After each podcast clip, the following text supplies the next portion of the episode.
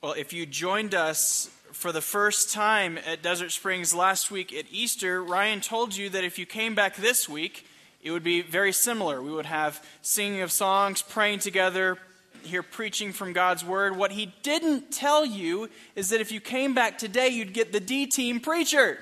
Uh, nearly everyone on staff is either gone in Orlando already or is on their way out of town today. Um, but we are also very thankful to have Brian and his guys uh, joining us and leading us from Redemption, our sister church in Rio Rancho. Well, we have been here, my family, the Shermans, uh, for about nine months now in Albuquerque. Many of you know we come from Texas. I went to the University of Texas. Uh, yeah, ooh. Some Aggies in the crowd. Um, well, my junior year, uh, Texas played in the Rose Bowl against Michigan. Not the Rose Bowl that many of you might remember, which was the year later against those deplorable people from Southern Cal. Uh, but uh, my junior year, uh, we played Michigan. It came down to the last play of the game 37 to 35. Texas is down, needing a field goal to win with two seconds left. 37 yard field goal. Bring out the kicker, and Michigan takes two timeouts. It takes about 10 minutes. Everybody, 100,000 people in the Rose Bowl and millions uh, elsewhere watching on TV are waiting anxiously for what seemed like an eternity. Will Texas win or not? Finally, the ball is snapped, the hold is placed, the kick goes up, it's good. Texas wins. The, the field is just stormed with, uh, from the Texas sideline. I am high fiving friends. Uh, hugging like horizontally on the bleachers with a man that I've known for three hours as we sports cry together. Uh, and it was great. We spent, me and my buddies, a couple more days in LA and Huntington Beach and Hollywood and just had a great time because Texas made the kick. We won the game. What we didn't know is until we got back to Texas when we watched a replay of the game of the kick and a Michigan defender had actually blocked the, the kick with like the top third of his finger. You can see the ball change trajectories as he touches it, and it then flutters like horizontally, like a shot duck over the crossbar. They win. Had he, we always say that football and sports is a game of inches, right? Had he had one more inch in that vertical jump, gotten two thirds of his finger, it's likely he would have blocked it. Texas would have lost, and the rest of our week would have been shot, right? I mean, it would have been awful. Texas not only loses, but loses on a last second field goal. Well, it's true that sports are often games of inches, but I'm afraid it's also true that our lives are very lives of inches, determined on, determined upon, and contingent upon circumstances things going our way or not.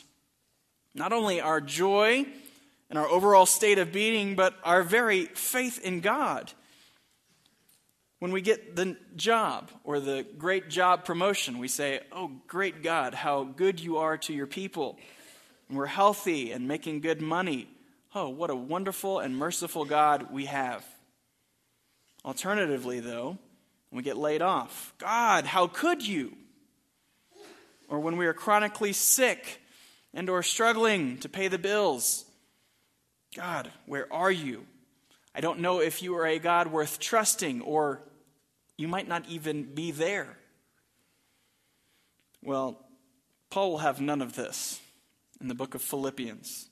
In his farewell to his letter of the church of Philippi, Paul is going to tell his dear brothers and sisters to rejoice always regardless of circumstance. For Paul, and as he's telling them and us, for the Christian, your joy should not be contingent upon circumstance, but rather your joy should be rooted in the nature of God and the promises that he has made. So, to flesh this out this morning, we're going to look at three things from Philippians chapter 4, verses 4 through 9. We're going to look at the timing of Christian joy the source of Christian joy, and the fight for Christian joy. Before we do that, though, let's read our text together first. Verse 4 of chapter 4 Rejoice in the Lord always. Again, I will say, rejoice. Let your reasonableness be known to everyone. The Lord is at hand. Do not be anxious about anything, but in everything, by prayer and supplication with thanksgiving, let your requests be made known to God. And the peace of God, which surpasses all understanding, will guard your hearts and minds in Christ Jesus. Finally, brothers, whatever is true, whatever is honorable, whatever is just, whatever is pure, whatever is lovely, whatever is commendable, if there is any excellence, if there is anything worthy of praise, think about these things. What you have learned and received and heard and seen in me, practice these things, and the God of peace will be with you. So, first, the timing of Christian joy. When should we rejoice? Always. Okay, next question. The source of Christian joy. No, we'll take a little bit more time to think through this, but seriously, he says always. What does this mean? That we're to be bubbly and happy at all times? No, he's Paul, the same guy who wrote this, says in Romans 9, he says, speaking about how he is wishing his Jewish brethren would, would, believe in the Lord Jesus, he says, I have great sorrow and unceasing anguish in my heart for them. Jesus doesn't advocate a perpetual bubbliness either. He says, in fact, not only is it okay if you sometimes mourn, but blessed are those who mourn. We see this practically played out in his own life as he weeps and mourns the death of his friend Lazarus. He's weeping and mourning that creation is not the way it was when he created it. There is pain, death, and suffering, and he mourns that, even though in about 10 seconds he's going to raise his boy Lazarus back from the grave. So if rejoicing and joy isn't bubbly happiness, what is it? John Piper has written extensively on Christian joy, or Christian hedonism, as he calls it. And he says that true and sustainable joy is this being satisfied with all that God is for us in Jesus. Joy is being satisfied for all that God is for you in Jesus. And we'll talk more about this in answering the source of Christian joy. But if Paul's joy is rooted in satisfaction with all that God is for him in Jesus, then his circumstances should not affect this deep rooted joy, right? So he describes himself in 2 Corinthians 6, verse 10, as sorrowful, yet always rejoicing, as poor, yet making many rich, as having nothing, and yet possessing everything. And then in Philippians 1, three chapters over from where we just are, he writes this letter from a Roman prison cell and in verse 18 of chapter 1, from this prison cell, he says, he says, Yes, and I will rejoice. For I know that through your prayers and the help of the Spirit of Jesus Christ, this will turn out for my deliverance, as it is my eager expectation and hope that I will not be at all ashamed, but that with full courage, now as always, Christ will be honored in my body. Listen, whether by life or by death. For me to live is Christ, and to die is gain, regardless of his circumstances. And there aren't many circumstances that are a bigger deal than his life or his death, right? His execution or his exoneration. Paul is satisfied with all that God is for him in Jesus. Likewise, Jesus. We talked a lot about this in the last few weeks. Jesus in the Garden of Gethsemane is in anguish as he is expecting the wrath of the Father on him for our sins on the cross. Yet, despite anguishing of the coming crucifixion, he went willingly to the cross for the joy set before him, the satisfaction and obedience of the Father that he might redeem his bride and bring more glory to God. So rejoice always. This is the timing of Paul's joy, of Jesus' joy, and our joy. Paul then explains further in the next verse, in verse 5. He says, Let your reasonableness be known to everyone. Now, some of your translations, I'm reading out of the ESV here, some of your translations may say something like gentleness, moderation, let your consideration be known to everyone. And the reason we have this wide range of meanings in our English translations is because we don't have a very good word, an English word, for the Greek word that Paul uses. Some commentators I've read suggest that this should say, uh, let your forbearing spirit be known to everyone. That is, one that doesn't demand its rights, especially in the presence of persecution, like Paul is under right now from a Roman prison cell. Or how Jesus is described two chapters earlier in Philippians 2 as humbling himself to the point of death when he certainly could have demanded his rights, both as a Jewish man and certainly as the Son of God. Paul's joy, Jesus' joy, was not contingent upon how things are going, if they're going their way. Rather, their reasonableness, their forbearing spirit, their even temperedness in good times and in bad were made known to all around them. Paul writes in chapter 1 that there are many in the, the imperial guard, Roman soldiers, who are hearing the gospel and some are even coming to faith. So, this even temperedness should be evident in us as well. So, we should preach to ourselves, as Tim Keller says, in the good times and the bad. So, when we get the job promotion, we preach to ourselves, settle down, heart. This isn't my main thing. And likewise, when you get laid off, you preach to yourself the exact same thing. Settle down, heart. This isn't my main thing. When you're training for a marathon, you finish in a great time and you're at the peak of your athletic and physical prowess, you can say, Settle down, heart. This isn't my main thing. Or when you're getting older and your body begins to fail and hurt, you can say, Settle down, heart. This isn't my main thing. When you find the potential spouse of your dreams, when you finally get pregnant, when you are climbing the corporate ladder, settle down, settle down, settle down. When you're waiting in singleness, when you're struggling through infertility, when you're stuck in a dead end job, settle down, settle down, settle down. This even temperedness, this reasonableness is evident. Your joy as a Christian should not be in circumstances, but in all that God is for you in Jesus. So we sing, When peace like a river attendeth my way, when times are really good, when sorrows like sea billows roll, when times are really bad. Whatever my lot thou hast taught me to say, it is well, it is well with my soul.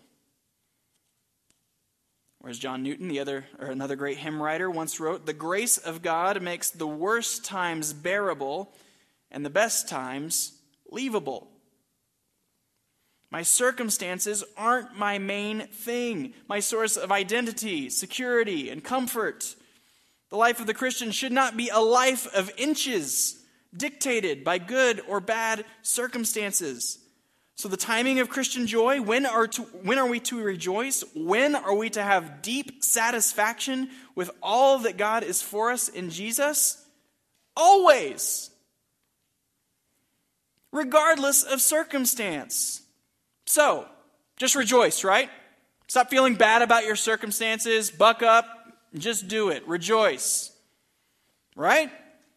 Well, the problem is that most of us can't just muster up some joy. We've got to, there must be a source out of which this joy must flow. So, the source of Christian joy.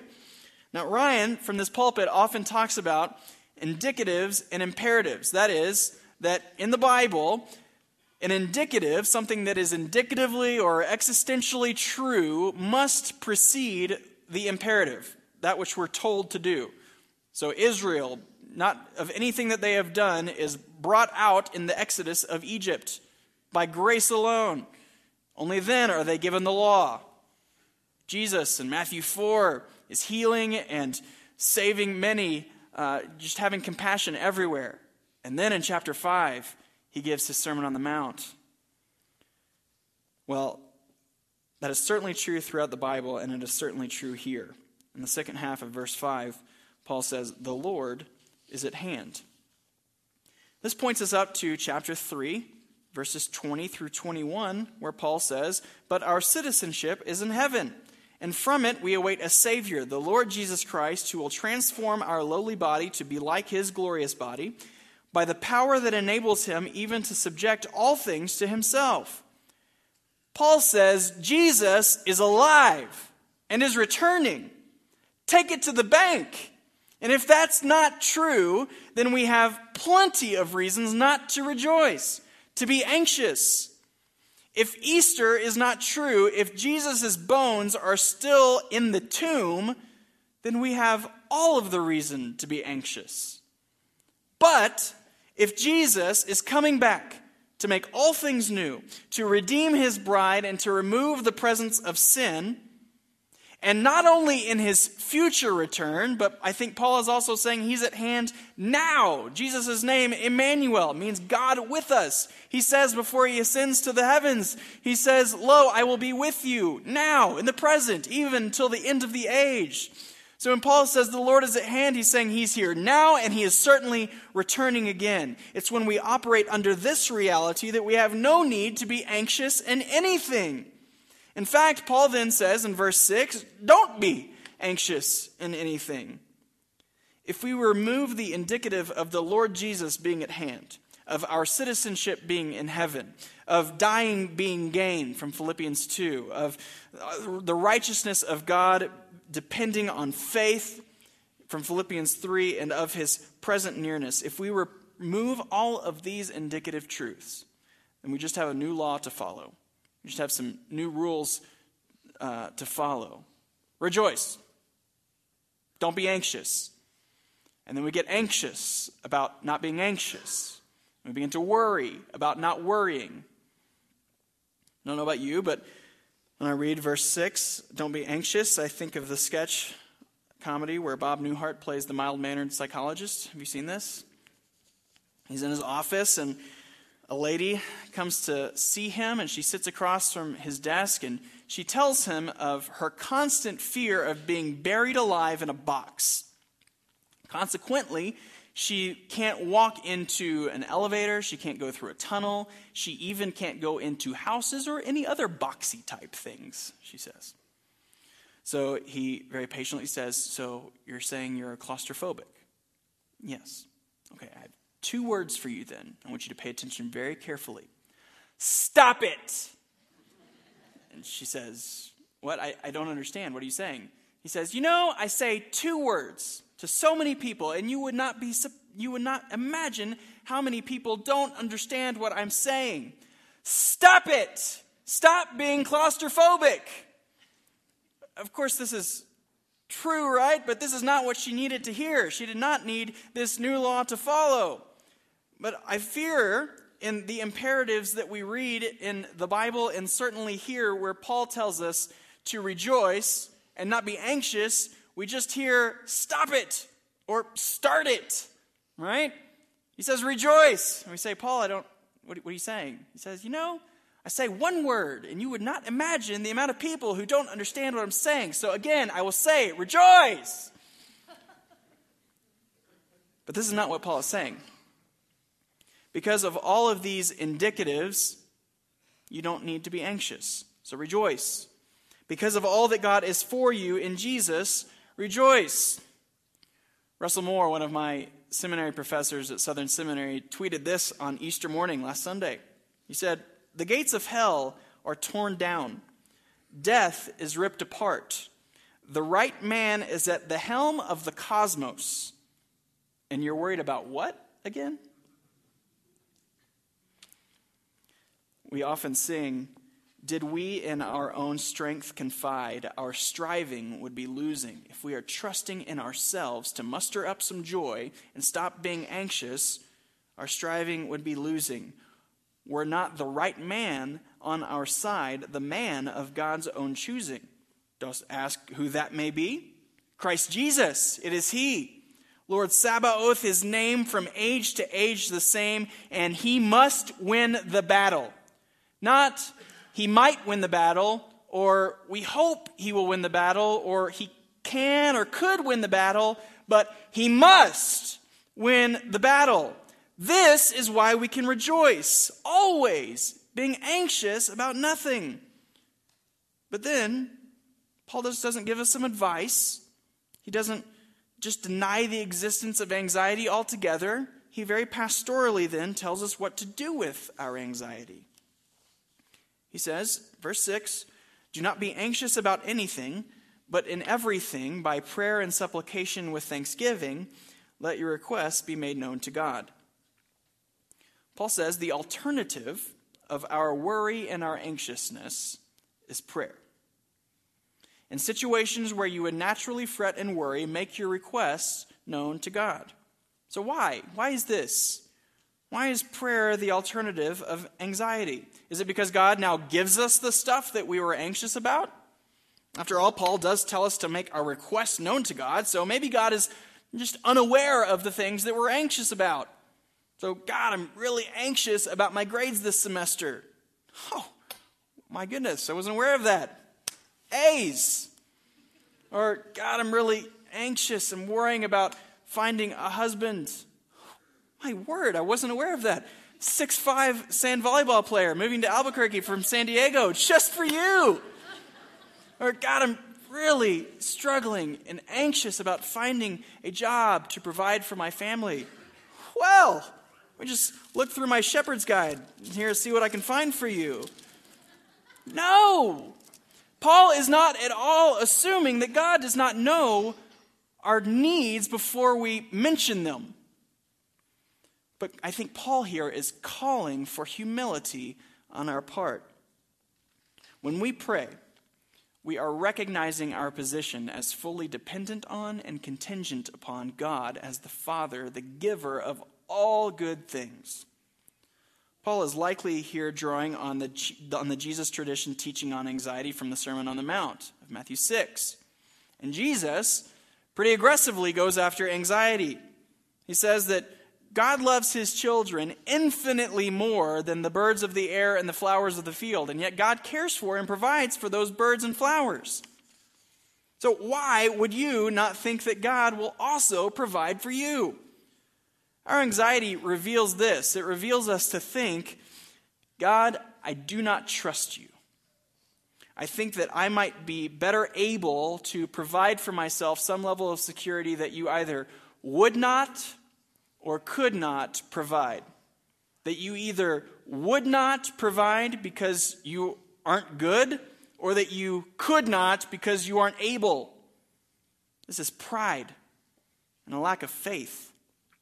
This is exactly why Jesus, in the middle of his anxiety teaching in Matthew 6, says, Oh, you of little faith. You're trusting in yourselves. Now, I know that there are some deep rooted issues with anxiety, some long and deep emotional pain, some, even in some situations, some biological and chemical things going on. And I do not want to minimize these. But what the scriptures are saying, that as at the deepest roots of our anxiety is pride and a lack of faith. So Paul says to pray. He says, Humble yourself, make your requests known to him in great faith. And then, in thanksgiving, trust him with the entire range of responses. Meaning, do you realize that every prayer that you have ever prayed to God has been answered? We like to go back in a prayer journal and put a check next to the prayer that we have seen God answer affirmatively or like we wanted him to. But he has answered every prayer. More often than not, it's a no or a not yet. So, we not only submit ourselves to the entire range of responses, but we are thankful for the entire range of responses. Without thanksgiving, prayer is just a spiritual way of complaining. God, you're not giving me what I want my health, my kids' obedience, a good or a better job. Without thanksgiving, we're just like grumbling Israel, who certainly came to Moses and made the request known to him, did they not? But these were more like demands. Without thanksgiving over the entire range of responses, then we won't be happy when God doesn't answer us like we want him to. We won't rejoice. But as I've heard, if you only worship God in good circumstances, then you aren't really worshiping God. You're worshiping good circumstances. If you only worship God when He answers like you want Him to, then you aren't worshiping God. You're worshiping the stuff that you want Him to give you. No. With thanksgiving, we understand that God is a good father who would not give us a stone when we ask for bread. But with thanksgiving, we also understand that he is a good father who cares more for our holiness than our happiness. And he will consequently often say no to things that would place our trust in something other than him, that would put our satisfaction and security in things other than him. So when we rejoice always casting our anxiety onto Him in all humility and thanksgiving, what happens? Verse 7 The peace of God, which surpasses all understanding, will guard your hearts and minds in Christ Jesus. This peace of God will guard language likely carried a Roman military connotation to its hearers. Pax Romana, the peace of Rome guarded its people in its day. The Philippians enjoyed the benefits of being guarded by the peace of Rome protection from outsiders, accessibility to goods through trade, accessibility to daily necessities like food and water, law and order. But the peace of Rome could certainly not guard the Philippians' hearts and minds, alleviating their anxiety. And whatever benefits Pax Romana brought to its people, the benefits of Pax Americana, the peace of America, are certainly greater.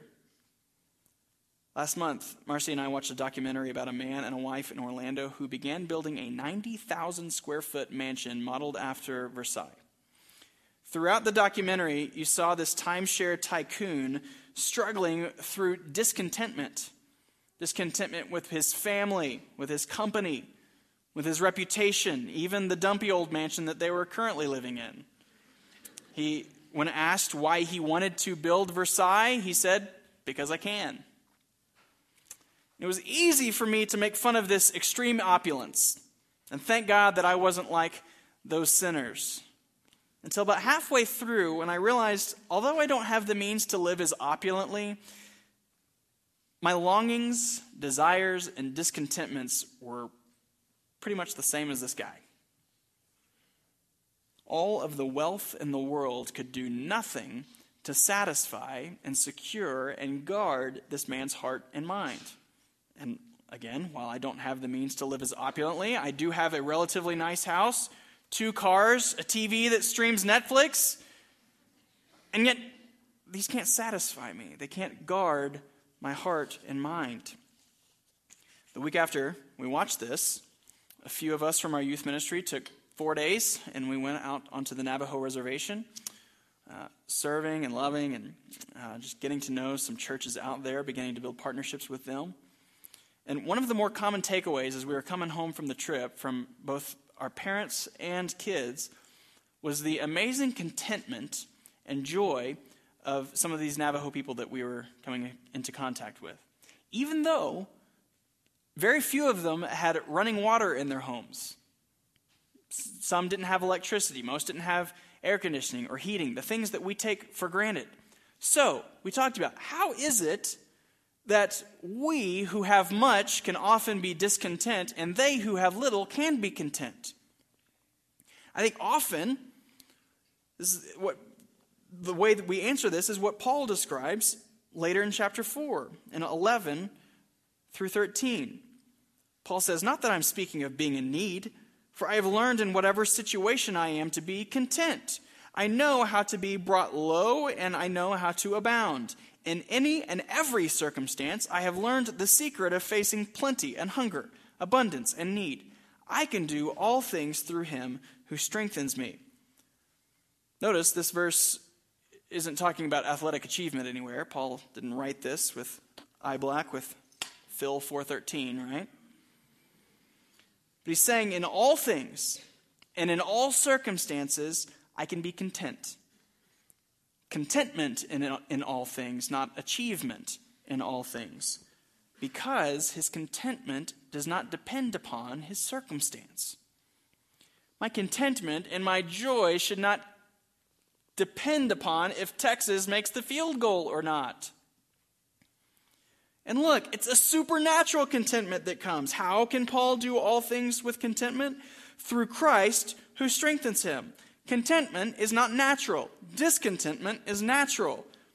The natural version of this verse, meaning the man centered version of this verse, is I can be discontent in all things through myself who strengthens me. Right?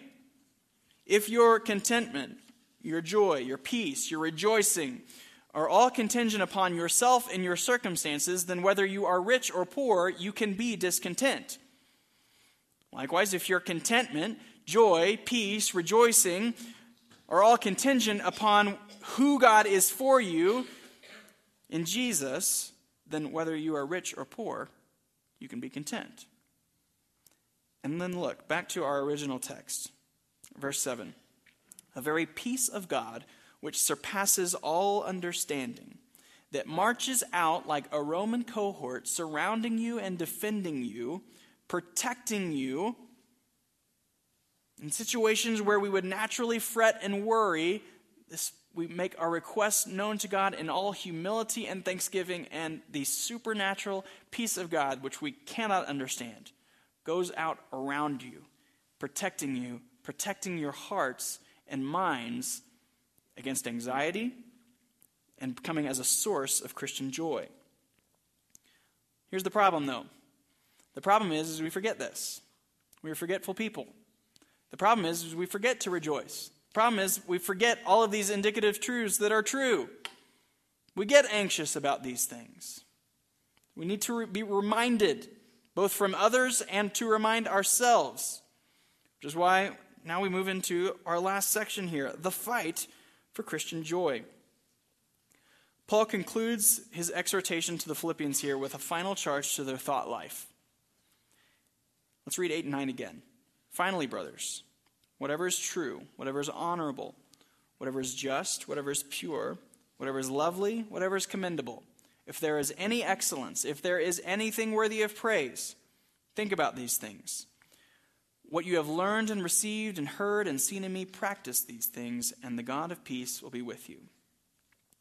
Often, these verses are used by Christians to say, All right, listen up, kids. Don't listen to any secular music, not pure. Certainly don't watch any rated R movies, not lovely. Only wear t shirts such as a breadcrumb and fish, and only sweeten your breath with Testamints. Excellent. right? But Paul here is not saying to only think about Christian things, as if that were at all possible. What is Christian? What is a Christian thing? Most of the Christian movies being put out today are essentially teaching us to be good moralists, completely devoid of the life and death and resurrection of Jesus. Isn't this what VeggieTales teaches us? As I duck behind the lectern as you throw your rotten Bob the tomatoes. But this is why our youth group, we have our film and theology nights. And I think we can learn more about the gospel through films such as Groundhog Day and Elf and Thor. You laugh. But in Thor, we see the Son of God sent to earth, where he dies for his woman, he's resurrected to new life, and before ascending into the heavens, he promises that he will return to make her his bride. Next Saturday, 6 o'clock in the youth room, if you'd like to join us, we'll watch a movie about the inability to change our own nature, the longing for approval, the transformative power of love, and the renewal of all things because of the work of a sacrificing hero. The deeply theological and animated treatise, Wreck It Ralph. this is true and honorable and praiseworthy. And it's interesting here that Paul's list that he gives here in 8 and 9 are mostly, commonly, well known Greek virtues. The adjectives here that he gives, he very rarely, if ever, uses in his other epistles. He's saying, You Philippians, look around you, and the things that these, the, these non Christian Greeks are doing that are God acknowledging and God honoring, rejoice in these things. And don't hear me wrong, I'm not saying that you should go read or watch or listen to any and everything. We should be discerning as Christians. But what I'm saying is that Paul isn't telling the Philippians only to think about Christian things, he's telling them to think about all things like a Christian. Think about the world as fallen and in need of redemption, but then also affirming those common grace attributes and image of God qualities that even non believers portray. So, when you are watching a football game or Wreck It Ralph or reading a book, whatever you do, do it to the worship of God, and then also allow those things to point you to the gospel, whether they're doing it perfectly or imperfectly, most likely imperfectly. But rejoice in these. Think about these. Dwell on these. And then allow them to spur you into even more thanksgiving that God has not only revealed himself to you generally, like the rest of the culture, but he has revealed himself to you specifically through his word and through his son Jesus. But this again is not natural. We don't naturally think about what is true and excellent. We don't naturally rejoice. This is why Paul has to urge us to reform the way we think. Norman Vincent Peale says, You are not what you think you are, but what you think you are. I think what he's saying is that what you find yourself thinking about most is probably indicative of what you find security in, comfort in, identity in. So, what do you find yourself thinking about the most? And this is why I've titled this section The Fight for Christian Joy. Naturally, we rely on ourselves. Naturally, we think about anything but God and his gospel of grace. This is why Martin Luther said, Every week I preach justification by faith to my people because every week they forget it. And this is true. My guess is an hour from now when you're in lunch, having lunch, you are nat- naturally, we, we, you will just forget everything that we've talked about, what we've thought about, what we've rejoiced in. We tend to naturally think about anything but the life and death and resurrection of Jesus and all that God is for us in Jesus. Supernaturally, though, through Christ who strengthens us, we can remember the gospel and think about and dwell upon its promises. The gospel of grace the forgiveness and justification of sinners, reconciling them to God so that he might adopt them as sons and daughters, is the most true, honorable, just, pure, lovely, commendable, excellent, praiseworthy thing that you can think about. And when we fight to remember and preach the gospel to ourselves, we fight for more joy. Last Thursday night, we've had a long week of disobedient sons. Uh, our two oldest are nearly three and four and a half. And it's been a long week of, once they're in their beds and closing the door, of every three minutes, them getting out and coming into the living room with every excuse imaginable of why they should be out of their beds. And Thursday night was like the low point. Uh, uh, uh, I needed to fight to remember the gospel with Owen and Caleb that night. I needed to fight to remember what Paul Tripp told us at the Claris conference that every occasion of disobedience with my sons is an occasion for me to be an agent of grace, of patience, and of transformation of the gospel. Uh, and it was a fight that I don't think I won very well that evening in all transparency. It was a fight that quickly culminated in anger and frustration. I needed to fight to remember the promises of the gospel. That is, if you have faith in Christ, that He lived the life for you and then died the death for you so that you might be forgiven and reconciled to God, rejoice. If you have been recon- that you have been reconciled to a living and holy God, if you have faith in Jesus, rejoice. If you have faith in Christ, He has adopted you out of your state of, of being an orphan and into the family of God. Rejoice. The kingdom of God is being known on earth and in your life. rejoice. It is certain that Jesus will return and that we will spend an eternity with him in all joy, removed from the presence of sin.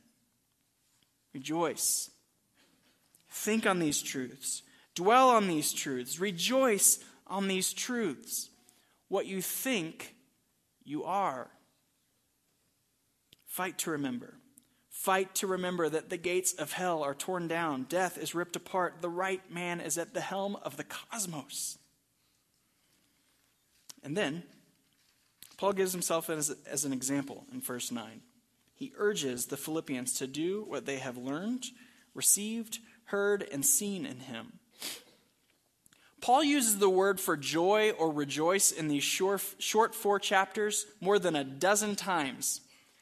More than a dozen times from a Roman prison cell as he's awaiting for his head to be cut off. So he's saying, if you, Philippians, will fight for joy in the same way that I have, that is, if your joy is not contingent upon your circumstances, and if your thoughts are reformed to think on and remember the gospel of grace always, then what will happen? What does he say will happen? The last half of verse 9. The God of peace will be with you. And here is just a deliciously exquisite turn of words from Paul that I hadn't noticed until I started preparing this. Maybe you have or haven't. In verse 7, Paul says, The peace of God will guard your hearts and minds. But now in verse 9, he says, The God of peace will be with you. And I think that what Paul might be getting here, getting at here, is he's saying this that you should seek after the peace of God, yes? But you won't get it unless you are first seeking the God of peace. That is, do you want peace? Do you want freedom from anxiety and worry? Do you want salvation, deliverance from hell, good circumstances? Or do you want the God, the giver of all of those things? Again, hearkening back to the Sermon on the Mount in Matthew 6, Jesus says, Seek first the kingdom of God and his righteousness, and then all of these things, in his context, food, drink, and clothes, will be added unto you. Paul, I think, is saying something very similar. Seek first the God of peace, and then his benefits joy, freedom from anxiety, a vibrant prayer life, thanksgiving, peace will be added unto you.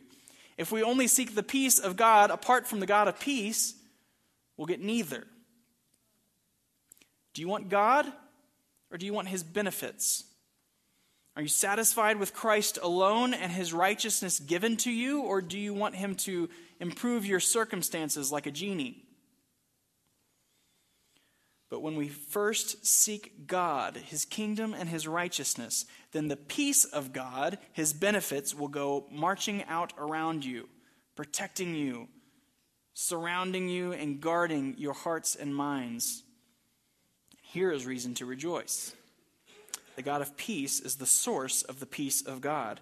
The God of peace is the source of our joy, of our rejoicing always, regardless of circumstance, of our lack of anxiety, regardless of circumstance. So, rejoice in the Lord. Don't rejoice in your circumstance, but rejoice in the Lord always. Again, I will say, rejoice.